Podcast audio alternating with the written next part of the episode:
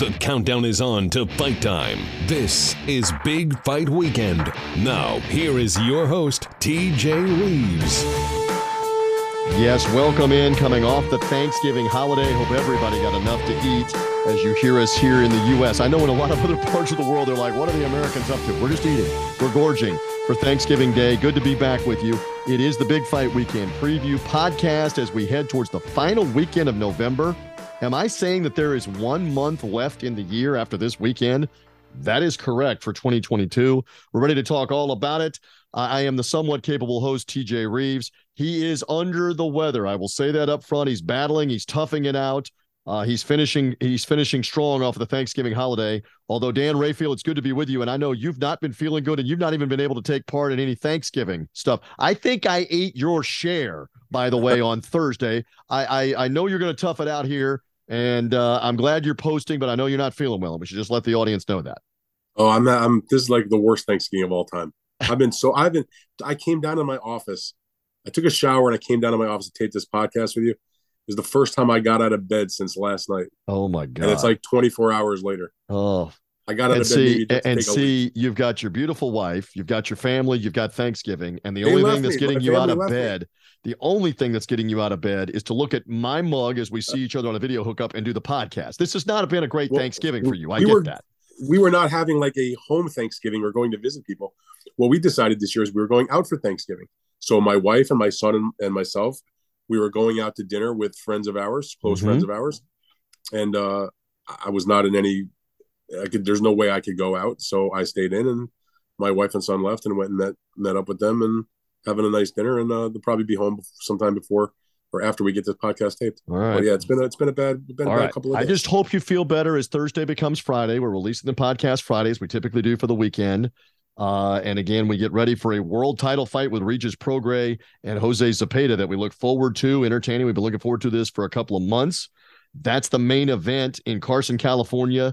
That is the biggest fight, arguably, uh, that's in boxing, although the Brits might disagree that the Zach Parker title fight that's coming for the super middleweight championship, the WBO interim super middleweight title, uh, which again, Canelo Alvarez has all the belts, but this is the interim title. They might consider that one bigger, or Dillian Whyte's fight might be bigger. We'll touch on all of those in the preview mode. Thank you for finding us. Make sure you're following or subscribing.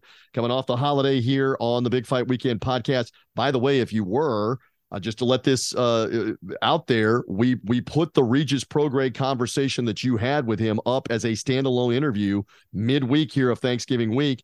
They didn't have to have a social media prompt. They didn't have to have a link from your Substack or anything else. They just got automatically notified. And even though you're under the weather, I know you like to say it. How do they get those notifications when something new is up on the podcast feed? Uh, they get a banner, a bell, a ding, a light, a vibration, something. something that tells them. And so the full conversation is the podcast just before this one, the Regis Prograis uh, podcast. Also on the podcast feed, uh, Sean and the top heavyweights guys. Uh, the casual fan, I think it is Ryan, Sean and Ryan uh, from topheavyweights.com are talking Dillian Whyte and the fight with Jermaine Franklin as well. All of that's on the podcast feed.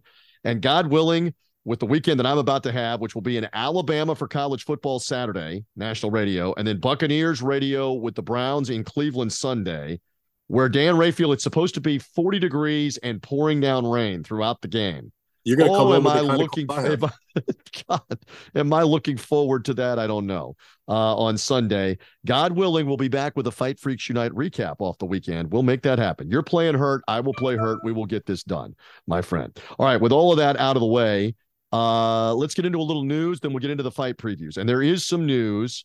Uh, let's begin with the news about the WBA and I guess now the WBC as well, both giving their blessing that Errol Spence's next bout, if they can make the deal, and why wouldn't they be making the deal if they're going to the WBA and the WBC trying to get it cleared, will be against Keith one time Thurman, uh, the former WBA world champ. Only lost to Manny Pacquiao. Thurman has been relatively inactive for three and a half years. One fight, one fight only. But it looks like that's going to be the fight. All right, fill in the blanks on Yeah, a little more here. Go ahead. That's going to probably be the fight because uh, when the the discussions for Errol Spence to fight Terrence Crawford to uh, have an undisputed champion did not work out, and Crawford took another fight. Errol Spence was not going to fight the remainder of this year, but obviously he wasn't going to just sit and wait for Crawford, so he's going to have another fight. So the WBA gave them the permission. They had the TGB promotions uh, requested a special permit for Errol Spence to not do his mandatory against against uh, Eimantas Stanionis. They approved of the uh, fight against Thurman, which they're breaking the rules. And I've had this conversation with uh, Gilberto Mendoza from the WBA. They've now ordered this fight twice. It was supposed to happen before, but they were going to let it slide so he could do the the Crawford fight. That didn't happen. So I don't see why there's something special about Keith Thurman, who's who's coming off a win against Barrios, but before that, it had been a couple of years. And he lost to Pacquiao. He's had you know like what four fights in seven years or something along those lines. Right. Um, the WBC also at their most recent, you know, just a uh, two weeks ago at their convention, for reasons I will never understand, and I'll probably have this conversation with my boy Mario uh, uh Mauricio Sulaiman from the WBC at some point about how in the world they can make him the mandatory challenger. What has Keith Thurman done to be the WBC's mandatory? It's one thing for the WBA to allow it as an optional defense. Now, other than them breaking their rules and not ordering their mandatory, just from the sheer point of view of giving him an optional, you know, that he's allowed to be an optional uh, challenger, I can't really argue with that. At least Thurman right. does have credentials as a former unified champion, and he's been one of the better welterweights for the last number of years. But for the WBC to make him the mandatory, which by uh, definition says if you don't fight Keith Thurman, we're going to strip you of your title, is absolutely ridiculous because Keith Thurman has done absolutely nothing to to become a mandatory challenger. But putting that aside, in the end, it's going to be the two names, Keith Thurman against Errol Spence. And I find it kind of amusing because when Errol Spence was coming up and ready to fight for a title, he was wanting to fight Keith Thurman, who at that time had one of the titles. At, at one point, he was unified, and uh, Keith Thurman would never say his name. I remember them getting to it, getting into it at a press conference one time at Barclay Center when they were on the either on the same card or both guys were there. Uh, and uh, and Keith Thurman had a hard time saying Errol Spence's name out of his mouth. And uh, Keith Thurman's a very good speaker, so that was surprising. Uh, and so when Errol Spence became became a champion and and then unified his titles, he vowed, "I'll never find Keith Thurman." Well, guess what? He's fighting Keith Thurman. Ne- never's a long time, isn't it? And sure is. and by the way, I'm here in the Tampa Bay area, and Keith is a local guy uh, out of Clearwater, Florida, and I'm I'm in the local guys' corners. Whether we're talking about Winky Wright back in the day, uh, whether we're talking about Jeff Lacy, whomever, he hasn't been active enough. So this is a gift. This is an early Christmas gift that he's getting lined up for this fight. And again, uh, look, I, you're gonna you're gonna mock me and laugh at me while I carry this part of the conversation. I, I went to high school here in Tampa. I went to college in Memphis. I, I, have a college education. They're not going to get the approval from those bodies if this is not the fight. So this is the fight Obviously. they want. Yeah. So we believe. Well, no, it's the fight they want. TJ TGB petitioned to get this fight, and they That's work right. with Errol and they work with Keith. That's correct. So we believe so, it's on that February 4th date, we think, right, is what they're aiming for. Not that it's done, but but we I, think I, I, don't know that I don't know the date for sure. But this fight will be the next fight. And whatever you think about the machinations to get it done, in the end, other than Crawford, the only big time welterweight with a, a big time name that Errol hasn't fought right now is Thurman, even if he's been and you know, he didn't get to fight Pacquiao because of um, you know the injury that occurred, but he's fought pretty much everybody else. He's fought Danny Garcia. You know, he's fought Ugas. I mean, he's fought lots of. He fought Kell Brook when he won the title. Sean, Sean Porter. Porter. So he's fought you know lots of good opponents, and Thurman's like the one sort of name guy from that group of fighters that he has not faced. So as a fight, it's okay, but you know, I just I Keith has been a hell of a fighter for a long time, but he's he's past his better days in my opinion and uh, I don't think he was overly impressive against Mario Barrios, a much smaller guy. Uh, we'll see. Okay, so that one is uh, is cranking along. There's uh there's more info here since last we talked. My God, do we have to go over this again? The WBA says Leo Santa Cruz and Leigh Wood, you're fighting again for the uh, WBA featherweight championship. It's like fill us in, fill, fill, us in real quick because I'm my right. eyes glaze over at this point. I don't fill want to belabor in. this. The bottom yeah. line is Leo Santa Cruz is their their super champion and Leigh Wood is their regular champion. And in August of 2021, the WBA started making order. They got rid of all the interim titles on the same day, and they promised that their new policy was we will order the regular and the super champions to fight each other to get down to one champion per weight class. And they've done a fairly good job at doing so. They've gotten rid of a lot of them at this point. So I've had many conversations with Gilberto Mendoza, the president of the WBA, over the past year and a half about this. When it came to this particular fight, for whatever reason, it, has been a real issue. So they ordered the fight. Uh, the, I don't even want to get into every detail. Let's just make it right. a long story short. The fight they they they had the WBA had begrudgingly agreed to allow the two fighters to have optionals. Leo was going to fight against Ray Vargas in a unification fight, and Wood was going to defend against Mauricio Lara. But when Mauricio uh, Mauricio Lara Wood fight got canceled because Leigh Wood suffered a biceps injury, so that plan was out the window. So Vargas is now moving up to 130 pounds and not fighting Santa Cruz, and the Wood fight against against uh, against uh, uh, Lara was not rescheduled. So he was going to be out for between four and six weeks because of the injury. So they put a they stopped the clock basically. They had finally after and the WBA was kind of pissed off because the way they found out about Leigh Wood's injury in the first place was for media reports. So that's never a good sign. They requested the media, uh, they requested the medical report on his arm. They were told, you know, between uh, four and six weeks he should lay off. They gave him the time to get that healed up. The six weeks is now expired, and so what they did was they sent out a letter uh, the other day, basically restarting the clock, saying, "Okay, guys, the six week period is going to expire on December first. They have their convention that's taking place this year in Orlando. It comes up uh, in the middle of December. And so you have 15 days to make a deal. If you don't make a deal, we're going to a purse bid. Purse bid is going to be, uh, you know, during our convention. And that's going to be the end of the story as long as the WBA, again, if they keep their word, they'll either be a purse bid and they'll put the fight on, or they'll either make a deal or they won't make a deal. The purse bid will take place, and they'll schedule the fight and do all the requisite paperwork and get the contracts in by a certain time frame. And this is key. What Gilberto told me in a in a in a back and forth we had on a text message chain just yesterday when this first was announced. If they don't do the fight, that if the purse bid uh, is not fulfilled, or if they make a deal and the fight does not happen, then both of the champions, the regular and the super, will be stripped. Wow! And they will order number one versus number two in their ratings to fight for the vacant title. Because quite frankly, I think the WBA is sick and tired of the WBA's featherweight division being completely inactive. Uh, I mean, Leo Santa Cruz has not defended the title in over three years. He hasn't fought since February of this year, and that was in a non-title fight up at 130 pounds. Leigh Wood hasn't fought since February when he had that spectacular uh, fight and great knockout against Michael Conlan. Uh, not his fault; he has had an injury, but still, at some point, it's like shit or get off the pot, guys. Yep. And let's hope that they do that. And by the way, um, it's a good fight. That's the whole thing that drives me crazy. For the love of Leo, God, for Leo all Santa the, Cruz against Leigh you used machinations. Fight. That's great. And for all of the back and forth, the machinations, the it's it's on, it's off. Let's get the fight going. Tell me, like you say, tell me when it's signed and when it's announced, and let's get the fight going. Because the other stuff, because as you just alluded to, Santa Cruz may decide, okay, I'll vacate. I just don't want to fight him, and I'll fight somebody else, uh, whatever. So that may be coming. If he vacates, then Leigh Wood will be the champion in the weight yeah. class for the WBA. Fine. All right. I mean, my just... my interest personally is I don't really give a shit. I want there to be one title holder in the weight class. Mm-hmm. If it happens to become a byproduct of the fact that Leo Santa Cruz and Leigh Wood fight each other, that's outstanding because that's a very good fight in my opinion. But if it doesn't happen, and either a one guy vacates and and the other guy stays as champion, or they both get stripped and they order a new fight, so be it. That's life. All right.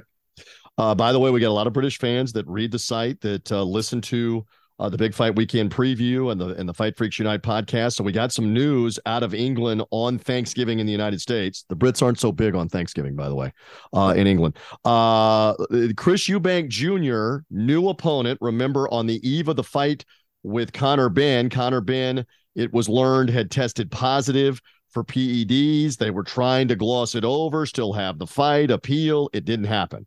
All right, so Eubank Jr. needs an opponent. That's now been determined. That's now been announced. Fill us in, Dan, before we get to some fight previews.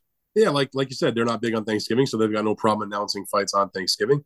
Uh, and what they did was on Thursday afternoon, they announced that in fact it will be Chris Eubank Jr. in need of an opponent post the uh, debacle with uh, Conor Benn Will in fact fight his British countryman Liam Smith, a former title holder in the 154 pound division. The fight is scheduled for January 21st at the uh, AO Arena in Manchester. It will be on Sky Box Office in the UK. I saw a lot of people on social media when the fight was announced, basically saying what I was sort of thinking was, "Oh, that's a pretty good fight," but that's sort of stretching it as a uh, box office fight, meaning a pay per view. Uh, nonetheless, that's the fight that's happening.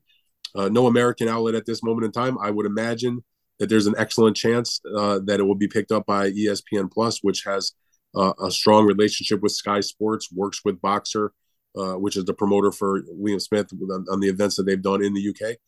Um, and if it doesn't wind up on ESPN Plus, it wouldn't shock me if that wound up as a as a as a pretty cheap pay per view on FITE, like they're doing with the Boxxer card that takes place uh, this Sunday uh, with the great prospect Adam Azim. Um, But I suspect American fans will be able to see that in some form or fashion. But uh, look, it's a, it's a pretty good fight. I mean, if you can't get the Conor Benn fight done, and we know why because of the PED situation, Liam Smith's been on a pretty good run. Eubank is in need of a name opponent, and if you're if you especially in Britain, it's it's two of the better known fighters uh, of the last several years. Liam Smith will obviously be moving up a few pounds uh, to the middleweight division to do the match, and uh, it should be a good fight. All right. Uh, again, uh, January 23rd is the date that I'm seeing. 20, 21st. 21st, forgive me. I'm like dyslexic at the moment from all the uh, tryptophan and the carbs and the pecan pie. My mother in law makes a mean pecan pie. I got to get you a piece of pecan pie uh, when you feel better. Uh, so anyway, that at the AO Arena, and the AO help me on all the initials. That's the Wembley Arena, right? Where they? No, no, no, no, no. Which one is that? Is Wembley which, Arena is in London. Correct. AO Arena is in Manchester. The Manchester. It's a sponsor. For many years, it was just simply called. But isn't it, I'm punchy right now. Isn't the Wembley Arena like an OV or something too? It's the now their sponsor name is the OVO Wembley. okay, I was close. I mean, but the the Manchester Arena is like yep. akin to a Madison Square Garden, mm-hmm. a Staples Center. It's like a major, like a twenty thousand seat type yes. arena in Manchester whereas the ovo is a little bit less capacity it's the arena that is a, uh, basically across the, the plaza across the street if you will from the big soccer national stadium the wembley stadium where they had klitschko versus joshua and where joshua has fought several fights where tyson fury fought his most recent fight so different stadiums different arenas different cities you're punchy I understand. Uh, but that one is coming in June. And you wanted to say something too, and I promise we're getting to fight previews. Coming in June? Coming I'm sorry, in, June? in January. Thank you. Uh, we're uh, we're getting to the fight previews, including Prograis and Zepeda, which I promise is Saturday, by the way.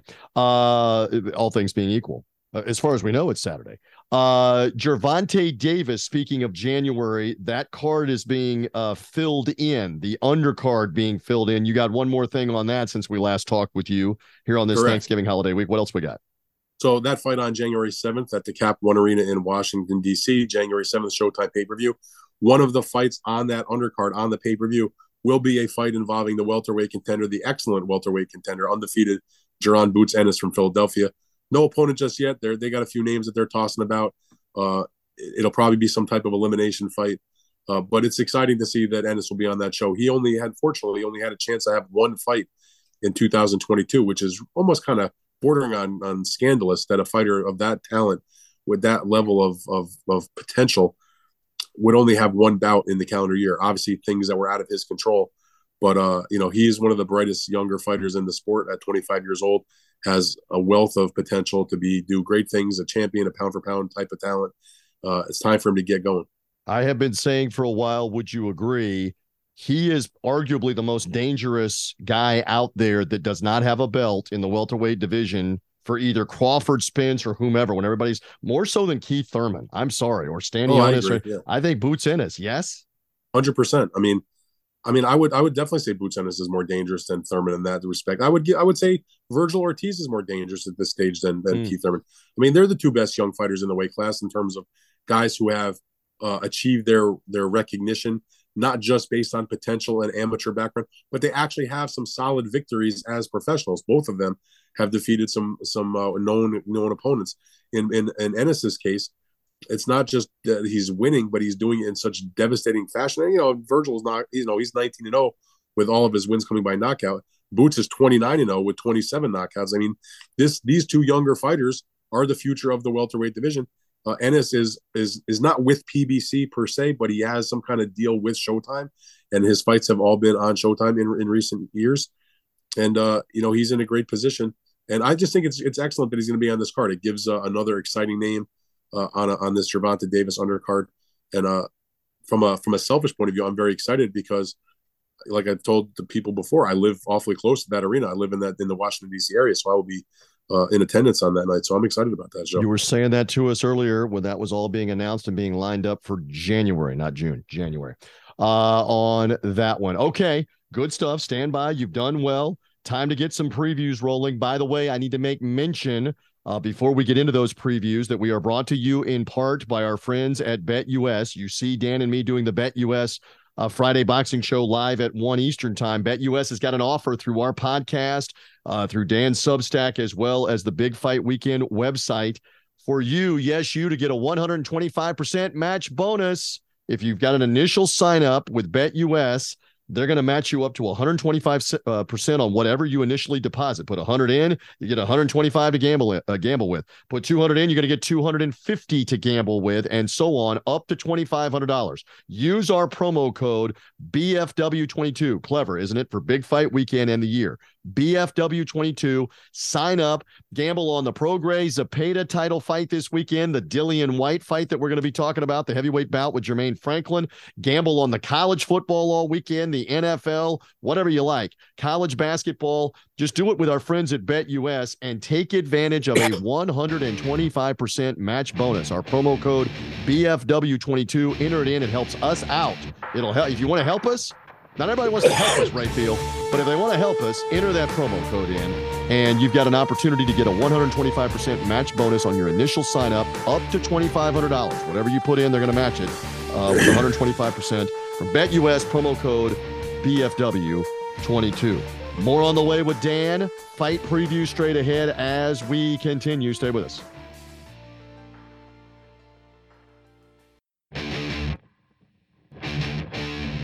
We're back on Big Fight Weekend. Now, here's your host, TJ Rives.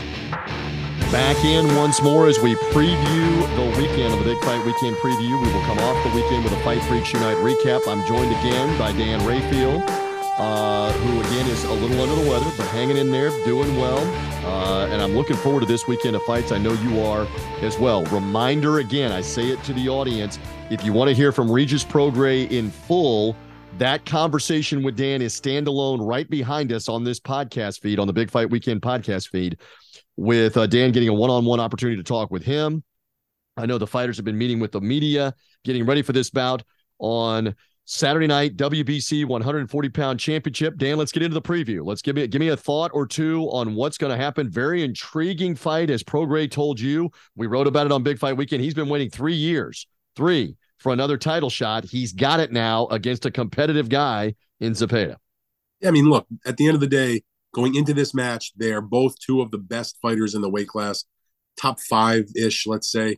Uh, Regis Prograis is 27 and 1, 23 knockouts. His only loss, which is why it's so surprising that it's taken him this long to get another title shot, was a extremely close decision, a majority decision. A lot of people thought it could have gone the other way when he fought Josh Taylor to unify the WBA and the IBF titles in the final of the World Boxing Super Series. That was in October of 2019. So it's almost exactly three years ago.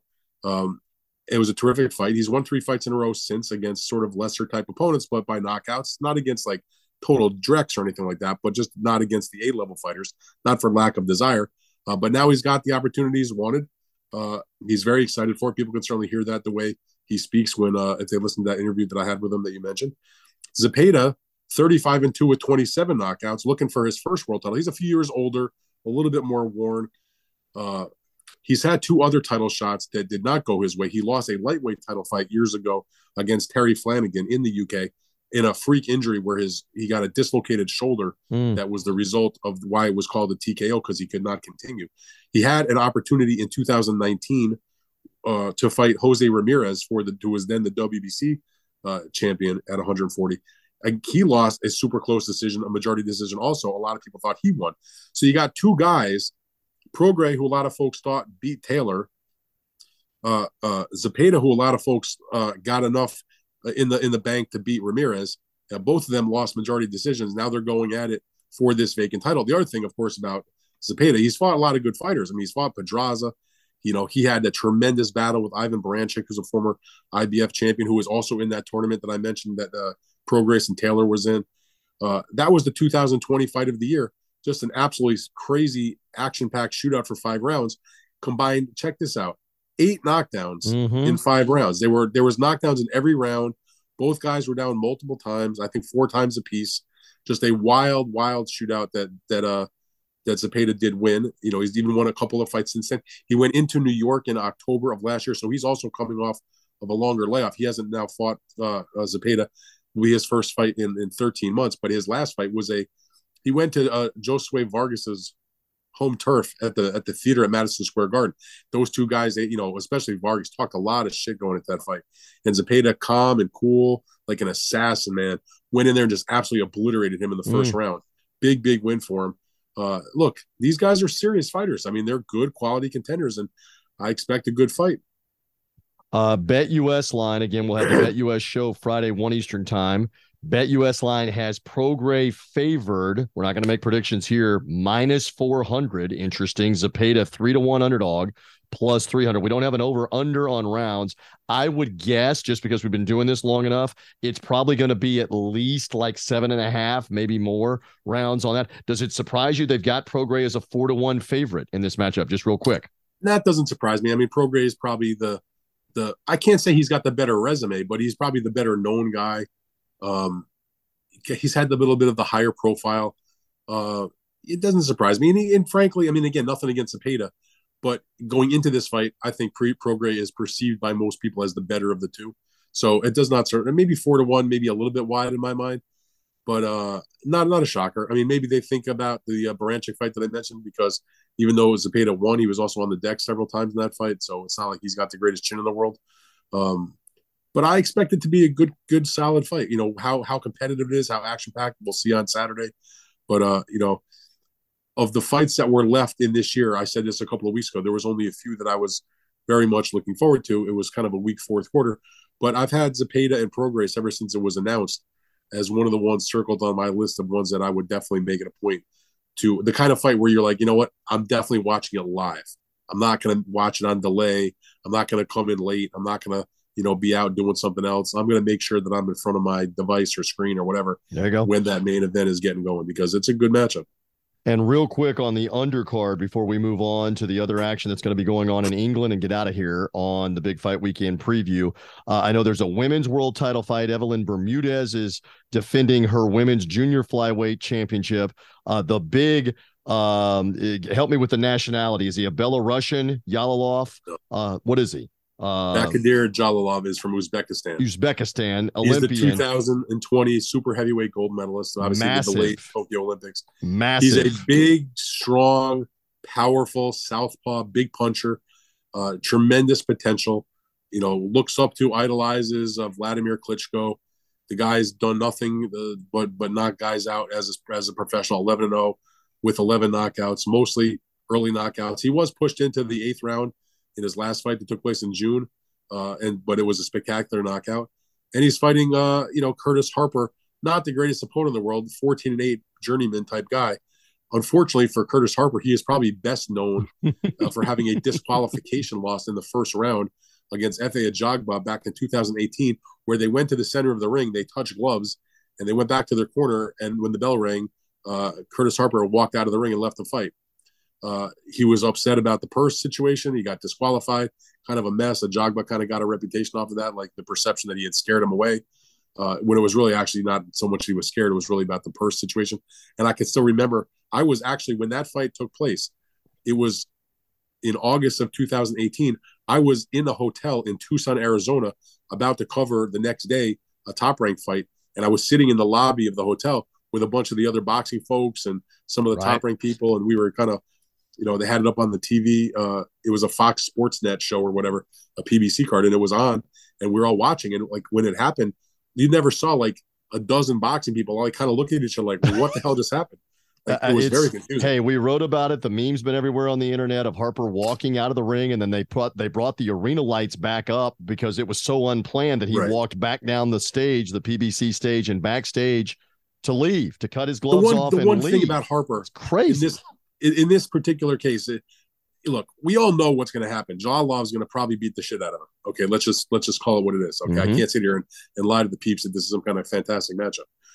To me, it's not about the matchup. To me, it's about the opportunity to see Jalolov, who's a future potential heavyweight champion, on the way up. That's what it's about. If if Harper's got anything at all going for him, he has shown in his eight losses a halfway decent chin.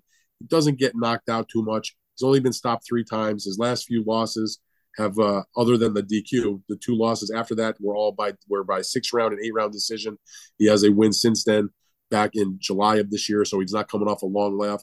Jalolov is now in his first scheduled ten rounder. I don't suspect he's going to need all ten rounds. Um, and again, I go into matches with a dose of reality. I don't expect this to be some kind of great fight. I expect it to be a chance for me to see a guy that has a chance to become a future heavyweights champion in Jalolov. All right. We'll see what he does. Charles Conwell on the undercard, Fernando Vargas Jr. on the undercard. Check it all out. Marv Nation pay per view, FITE TV. Oh, good time for us to promote. It's also on ppv.com. They're sponsoring the podcast, they're sponsoring us on Big Fight Weekend. We want you to go to ppv.com. No subscription required. You don't have to have a yearly sign up. You can just buy it right through your system, right through ppv.com, and watch the fight through your smart TV, your laptop, your iPad, whatever. Uh, they've got great interactive stuff with the live chat. Uh, it's available in English and in Espanol, either one. ppv.com for the Prograis Zepeda main event pay per view and a pretty good fight card, we might say uh, here. Again, sign up with them uh, utilize that opportunity where you don't have to have a subscription, don't have to buy a six month or annual subscription to be able to watch the fight, a one off opportunity to watch it through our friends at ppv.com. A lot of interactive stuff that they always have. The fan chat is always cool that's going on that they have on their on their dashboard on their player. Check it out. I've had that experience myself. Uh, I got the chance to see the Deontay Wilder one round KO of Robert Helenius through ppv.com and the interaction of the fights uh, the fans were going berserk, obviously, when Wilder got the first round KO. It's cool stuff. It's ppv.com, and they sponsor us here as part of the big fight weekend preview. Final few moments, because I know you're playing hurt. Uh, Dillian Whyte back in the ring, first time since the KO loss to Tyson Fury. You know where I stand.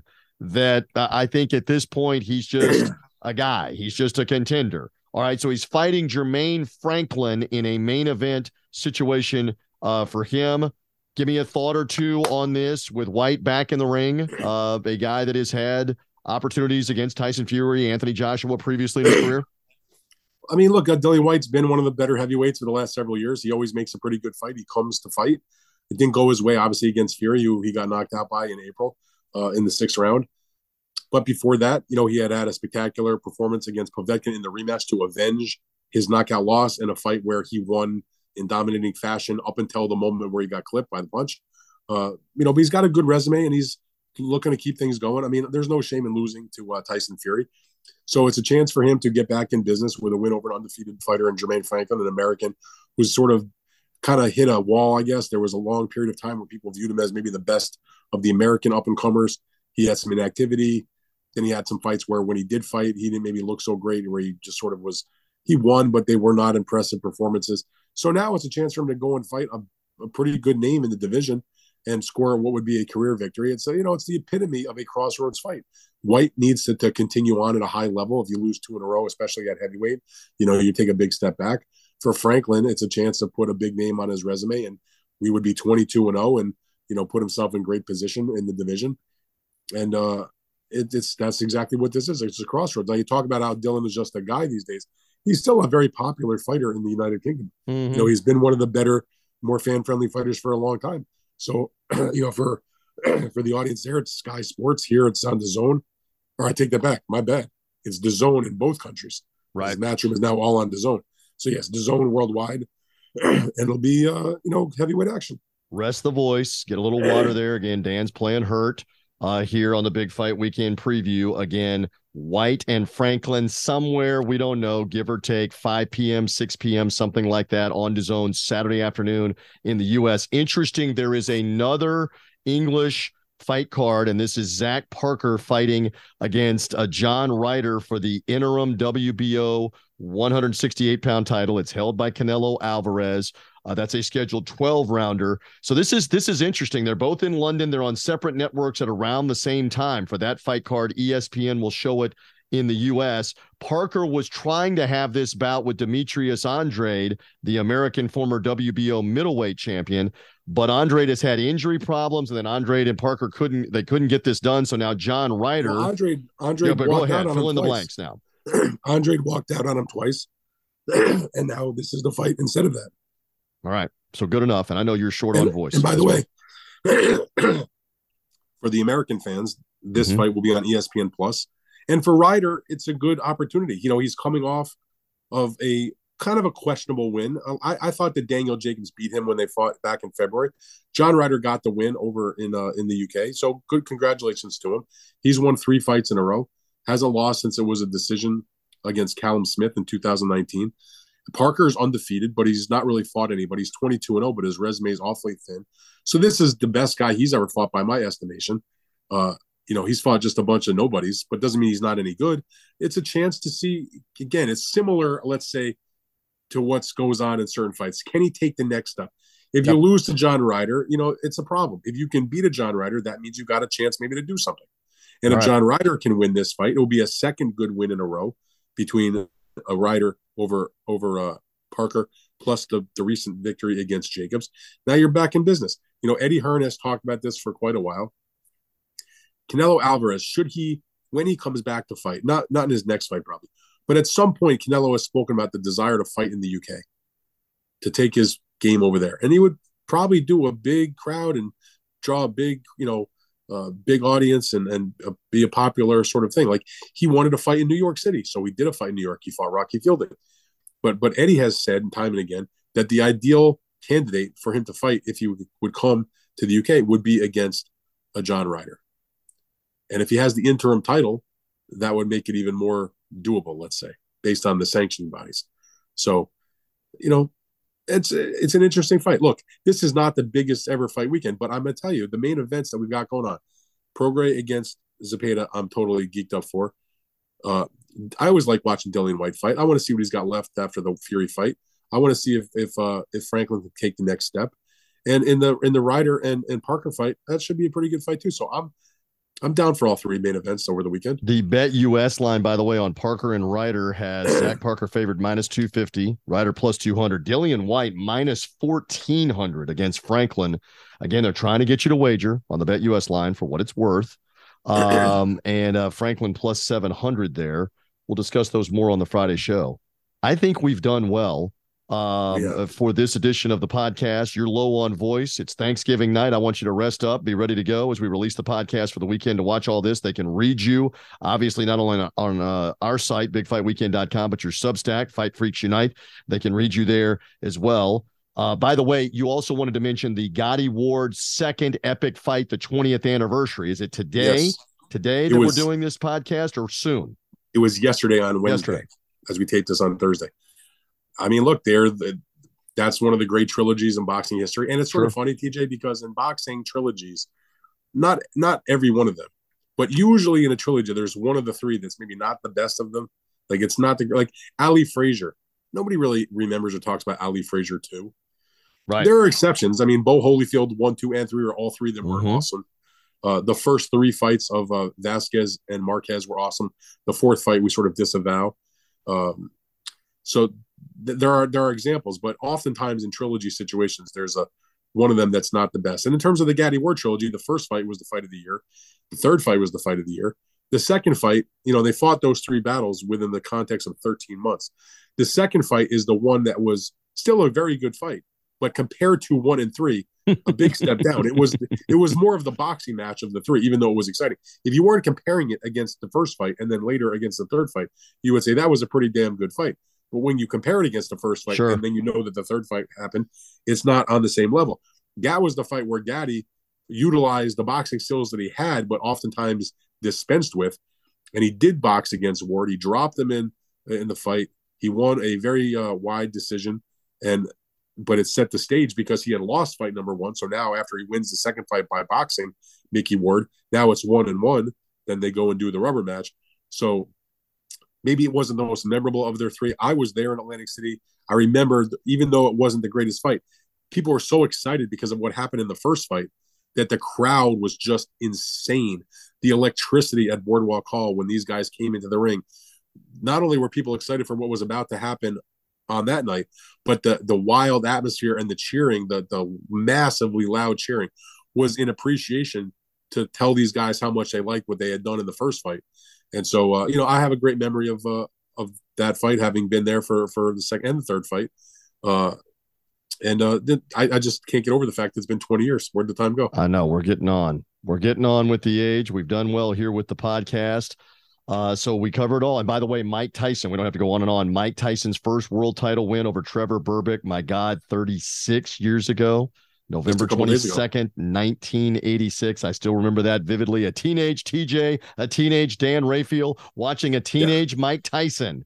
Or what he had just turned somebody, 20. I think he had just turned 20, right? Yeah, uh, just turned 20. I had somebody just, ask me because I posted you you had the the the story, the retrospective that was on the Big Fight yep. Weekend website. I, as I often do uh, with these types of anniversary fights, I post memorabilia from my collection. Mm-hmm. So on the on the uh, on the anniversary of the of the fight between uh, Mike Tyson and Trevor Berbick, I posted uh, the posters. I have two different posters from that fight. I have the program from that fight, so I posted that uh, pictures of that on Twitter. I use those materials in the uh, show and tell section that people seem to enjoy in my notebooks. So I had somebody on uh, uh, Twitter ask me if I if I covered the fight, and I was like, "Dude, come on, man. I'm old, but I ain't I ain't that old. I was I was 16 years old. I was. I remember watching the fight when it happened. Oh, uh, but uh, I'm not. I'm not. I don't go that far back. Hey, uh, we love Barry Tompkins, who's now 81 years of age, by the way, and Barry was right on it. He was right on it with his call. We have a new era in boxing. He had been waiting to use that line, and he was right uh, because the Tyson era lasted about a four year run of him being as dominant and menacing as any heavyweight champion and ever. Listen, the Berbick fight, the Berbick fight is important historically for another reason. Yes, it made Mike Tyson the youngest champion, but what it does is Berbick may not be the most known fighter of all time, maybe was not the greatest heavyweight champion of all time, but what he does is he is the bridge between Ali and Tyson, who are the biggest heavyweights of their eras, because he beat Ali in Ali's last fight and then lost to Tyson in the title fight. So he provides uh, somewhat of a bridge in the history sure. of the sport. And, you know, I don't want to make too much of it, but I, I, think it's important. I remember when Trevor was killed several years ago, writing his obituary, uh, you had to make that point that here was this guy that was not the most known heavyweight, but he he occupied a very significant position within the heavyweight division's history. The last opponent for Muhammad Ali, and he won that fight. Obviously, Ali was very old and, and way past his best days when they met in a what was called the drama in the Bahama. Not a lot of drama in that fight. Hmm. And then he wound up later on winning the WBC title and was matched with Tyson in the HBO tournament and got his clock cleaned. And uh, who can forget the sight of him falling down, getting up, falling down, getting up, falling down, getting as, up. As I was just going to get there, as as somebody said uh, very poignantly or wrote it as well. It's the only heavyweight title fight where a guy got knocked down three times from the same punch in a famous yeah. situation like that. Because Berbick went down initially from the left, kind of right, right on the right side of his forehead and his temple, tried to get up, stumbled and fell over, and then tried to get up a second time with Mills Lane counting or get up for the third time and stumbled and fell over again. And Mills Lane said, That's it. And we had a new era in boxing with Mike Tyson. Very good. You made it to the finish line. Uh, rest up a little bit as we're doing this and releasing this. Dan will be live at one uh, with me on the BetUS Boxing Show on Friday. Again, Prograis Zepeda headlines as the top bout in the US for the WBC 140 pound title Saturday night. Marv Nation Promotions, FITE TV, PPV.com, however you're going to get a hold of it. We've been previewing it here, though, my friend.